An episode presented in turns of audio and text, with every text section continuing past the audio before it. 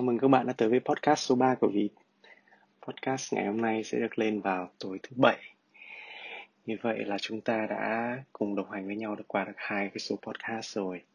Cũng khá là nhanh, tuần này Vịt làm được những ba cái podcast lận. Thực ra thì Vịt cũng tình cờ lắm, cũng không nghĩ là mình sẽ làm nhiều podcast như thế này đâu. Dự định lúc đầu chỉ là một tuần một cái thôi.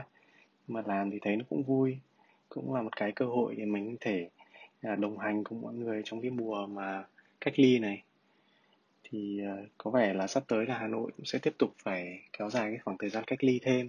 Cho nên việc này đâu đó cũng sẽ làm cho mọi người cảm thấy có những sự căng thẳng hơn.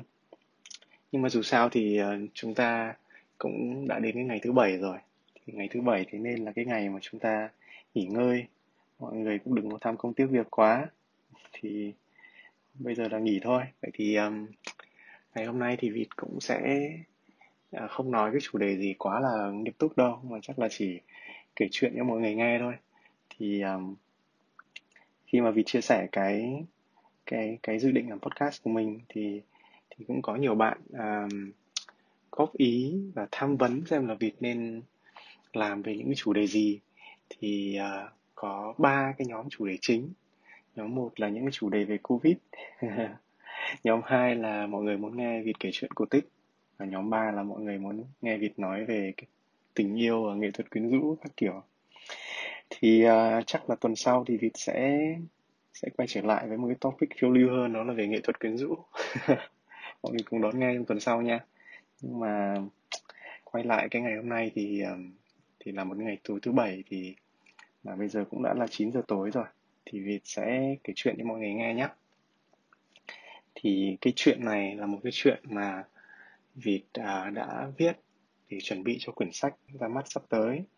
Thì à, năm nay Vịt ra mắt quyển sách tên là Người hùng tầm lặng. Quyển sách kể về một cái hành trình của không thôi thôi không nói đâu. Hồi tóm lại là bây giờ Vịt sẽ kể cho mọi người nghe. Đây là chương một của quyển sách luôn.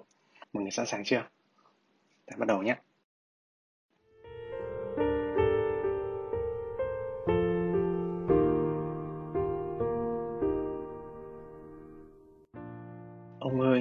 Con sợ ma.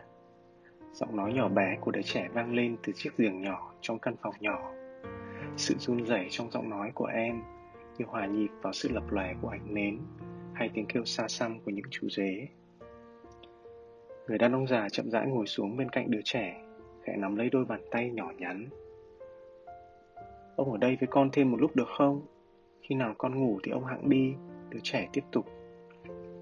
Ông ở đây với Bon mà, Bon đừng lo, tay ông nắm lấy tay con này. Bon nhắm mắt lại đi rồi ông kể chuyện cho Bon nghe. Vâng ạ, à, Bon yên chỉ nhắm mắt rồi khẽ rút đầu về phía ông ngoại, nơi mà em tìm thấy sự an toàn và tin tưởng vô hạn. Hít một hơi thật sâu, người đàn ông già chậm rãi cất tiếng trầm ấm.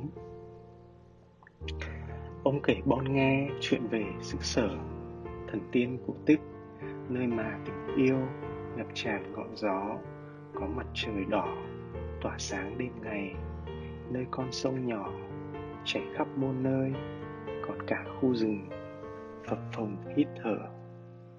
Ông kể bon nghe về hai hồ nước nước hồ mát trong, soi hình trái đất, mà còn nữa nhé, khu vườn âm nhạc có cái trống to, khi bổng khi trầm.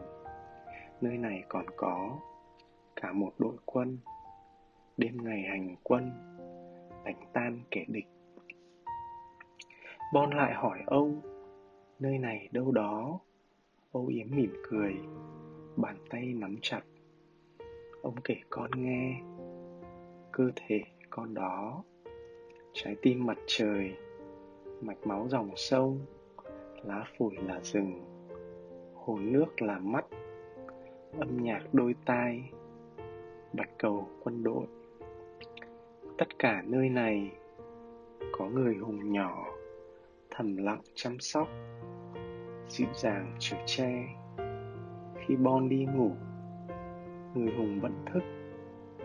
Khi ở mặt trời, rồi tới con sông, bay theo ngọn gió tới khu rừng nhỏ. Người hùng vậy đó sẽ luôn có mặt mọi lúc mọi nơi cho nên là nhé, dẫu ngày hay đêm, con ơi đừng quên, con không một mình. Bàn tay nhỏ bé vẫn nắm chặt lấy tay ông. Bon đã chìm vào giấc ngủ từ khi nào? Em cuộn tròn người, chui vào lòng ông ngoại. Nhẹ nhàng đặt tay em xuống, Rồi hôn lên cái má căng tròn phúng phính của Bon. Ông ngoại thì thầm. Chúc người hùng bé nhỏ ngủ ngoan.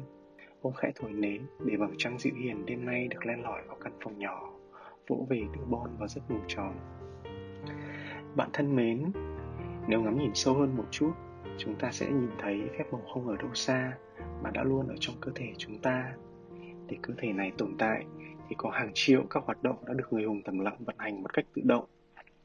Chúng ta không thể bảo trái tim ngừng đập, phổi ngừng thở hay máu ngừng chảy. Chúng ta có thể điều khiển được ăn hoặc chọn thức ăn, còn cách cơ thể chúng ta tiêu hóa và hấp thụ thức ăn đó như thế nào cũng được vận hành bên ngoài ý thức con người. Từ những quan sát này, chúng ta sẽ thấy rằng năng lượng làm cho trái tim mình đập cũng chính là năng lượng làm cho bông hoa nở rộ. Và thiên nhiên không phải là thứ gì đó xa xôi bên ngoài cơ thể mà thiên nhiên đã mãi luôn ở đó ngập tràn trong ta rồi. Và nếu đem so sánh thì số hoạt động mà người hùng thầm lặng đang vận hành giúp chúng ta sẽ nhiều hơn gấp nhiều lần số hoạt động mà chúng ta có thể kiểm soát.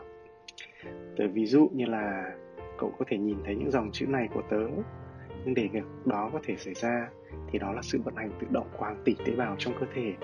Đôi mắt của cậu nhìn thấy con chữ, nhưng não của cậu sẽ so sánh những ký tự này với những gì cậu đã từng biết. Chỉ một hành động đọc đơn giản như vậy thôi, nhưng sự phối hợp là cực kỳ tinh vi và thuần thục, nên đôi khi chúng ta quên mất sự hiện diện thầm lặng của người hùng này bên trong cơ thể mình. Và người hùng thì ở khắp mọi nơi tôi sẽ kể cậu nghe câu chuyện về một hạt giống anh hùng. Chú gấu ăn trái cây, rồi chú đi hái hoa. Một hạt giống chui ra, ngơ ngác nhìn gần xa. Em ước được nảy mầm, thành một bông hoa nhỏ hay một cái cây to. Em cố gắng hết mình, nỗ lực rồi nỗ lực. Ngày này qua ngày khác, nhưng chẳng gì xảy ra. Em vẫn là hạt giống trong cái vỏ cứng đầu. Cảm thấy mình mỏi mệt, em chìm vào giấc ngủ, rồi mơ một giấc mơ. Người hùng thầm lặng đến, người vốn luôn trong em. Người hùng bảo hạt giống, hãy để mình giúp em. Và hạt đã đồng tình. Ngày hôm sau thức giấc, hạt giống đã rất vui. Chào ngày mới tuyệt vời. Ngắm nhìn mặt trời đỏ, cảm nhận mưa trên da rồi ăn thức ăn ngon, từ phân chú gấu nhỏ. Em còn ngắm chú run miệt mài cày sới đất. Rồi màn đêm buông xuống, bằng một cách nào đó, em đã đặt xuống được cái vỏ cứng của mình. Và rồi em đi ngủ, một giấc ngủ yên bình. Thức dậy miệng mỉm cười, hạt giống đã không còn. Em trở thành mầm xanh, và em thầm cảm ơn người hùng thầm lặng nọ ban phép màu diệu kỳ bây giờ em cảm thấy mình may mắn lắm thay Thông điệp của hạt giống này là bạn không thể nảy mầm bằng sức mạnh nội tại và nỗ lực của bản thân. Sự nỗ lực và vất vả này đôi lúc còn làm cơ thể mệt mỏi. Vì vậy, anh hùng nhiều khi không phải là người có sức mạnh làm điều gì đó lớn lao vĩ đại. Anh hùng là người có đủ lòng dũng cảm để người hùng tầm lặng trong mình được bước ra và tin vào phép màu của sự sống. Trong câu chuyện này, hạt giống cho phép người hùng tầm lặng được giúp mình trong một giấc mơ. Ngày hôm sau hạt giống đã hòa mình vào cuộc chơi của vũ trụ với nắng, gió, mưa, bốn phân gấu rồi chú dương nhỏ. Và dường như cả vũ trụ đã cùng hợp tác để giúp hạt giống nhỏ chuyển mình thành một mầm xanh. Điều tuyệt vời hơn nữa là toàn bộ tiến trình ấy được thực hiện một cách nhẹ nhàng và duyên dáng như một điệu nhảy, một bài thơ hay một bản nhạc. Điều này hoàn toàn trái ngược với sự nỗ lực trong vất vả của hạt giống ở đầu bài thơ. Câu chuyện về chú sâu hòa bướm có lẽ một trong những câu chuyện khó tin nhất về phép màu của sự chuyển hóa là câu chuyện về chú sâu hòa bướm. Đã có nhiều câu chuyện và nghiên cứu được người ta thực hiện về chủ đề này. Và khi đọc kỹ về quá trình chuyển hóa này, điều ngỡ ngàng nhất đó là việc chú sâu đã hóa lỏng trong kén của mình. Và đó là một quá trình rất đau đớn. Chú sâu đã tự tiêu hóa chính mình rồi hóa lỏng. Từ chất lỏng đó, hàng triệu tế bào đã được sinh sôi nảy nở, rồi sắp xếp lại thành những bộ phận của con bướm Sau 2 đến 4 tuần, chú bướm với đầy đủ các bộ phận đã tự cọ sát và làm đứt vỏ kén để chui ra ngoài. Nếu bạn thấy chú bướm khó chui ra mà giúp chú bằng cách cắt vỏ kén này, thì chú sẽ không bao giờ có thể bay được. Quá trình vật lộn đó đã giúp bơm năng lượng đi toàn cơ thể, một phần quan trọng trong quá trình chuyển hóa. Nếu không phải là bàn tay của người hùng thầm lặng, thì trí tuệ nào đã làm nên phép màu trên? Trí tuệ nào đã sắp xếp lại hàng chục triệu tế bào để biến một chú sâu thành một con bướm xinh đẹp, sẵn sàng tung cánh đón chào một cuộc sống mới? Vậy tại sao đây lại là người hùng thầm lặng? Tớ gọi đây là người hùng thầm lặng bởi vì đó là một thực thể có sức mạnh chuyển đổi mọi thứ và tạo ra phép màu. Người hùng này có thể biến một hạt giống nhỏ thành một cây đại thụ cao hàng trăm mét, hay cũng có thể biến một hạt giống thành một đứa trẻ. Người hùng này chính là dòng chảy của sự sống hay là sự chỉ kết nối mọi thực thể lại cùng nhau. Tuy nhiên người hùng này đôi lúc lại bị chúng ta lãng quên. Chúng ta thường dựa vào sức mạnh của não bộ và tâm trí để tạo ra kết quả. Chúng ta thường nghĩ rằng bàn tay ta làm nên tất cả, có sức người sỏi đá cũng thành cơm. Vì vậy chúng ta sẵn sàng bạc đãi thiên nhiên màu nhiệm trong chính cơ thể mình để vươn tới một mục tiêu nào đó.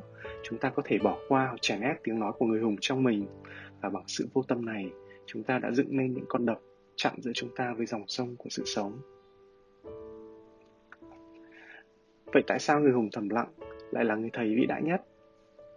Người hùng thầm lặng chính là người thầy vĩ đại nhất vì đây chính là người dạy hạt giống nảy mầm, dạy hoa biết nở, dạy ong làm mật, dạy nhện răng tơ, dạy chim làm tổ.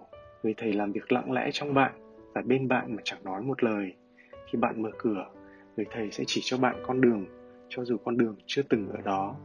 Bạn cũng sẽ thấy phép màu không chỉ trong cổ tích, bạn sẽ thấy vũ trụ bên ngoài đang hợp sức giúp vũ trụ trong bạn xuôi dòng tới những ước mơ.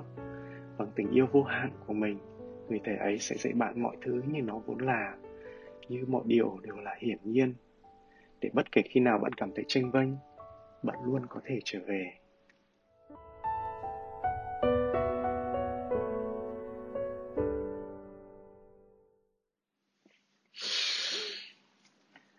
Ok, như vậy là vịt đã kết thúc cái chương 1 của quyển sách Người không thầm lặng rồi. Quyển sách này vịt viết thì sẽ có 4 chương, nhưng mà nó còn chưa được xuất bản cơ, cho nên các bạn rất là may mắn là những người đầu tiên được nghe vịt kể về quyển sách này.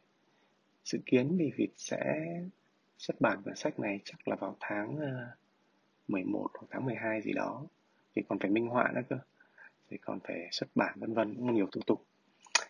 Nhưng mà hy vọng là mọi người đã cũng tận hưởng cái chương một à, của quyển sách này và cảm thấy rằng là mình cũng rất là mạnh mẽ. Nếu mà covid có làm mọi người cảm thấy cô đơn rồi mình phải xa cách mọi người thì mình cũng có một khoảng thời gian để có thể trở về được cái căn nhà thân thể căn nhà tuyệt đẹp ở bên trong cơ thể mình. Và hy vọng là khi mà chúng ta cho người hùng thầm lặng khoảng trống thì người hùng ở trong chúng ta sẽ bước ra và nói cho chúng ta biết chúng ta nên làm gì. À, ok hôm nay đã là thứ bảy rồi. Um, cho nên vì cũng không làm cái podcast quá là dài như những lần trước. Vì hy vọng là mọi người đã có một khoảng thời gian thư giãn nhỏ nhỏ trước khi sẽ có một giấc ngủ sớm và một giấc ngủ ngon. À, bây giờ thì xin tạm biệt mọi người nha và sẽ gặp lại mọi người trong tuần tới. Những chủ đề tiêu lùi hơn về nghệ thuật quyến rũ. Bye bye!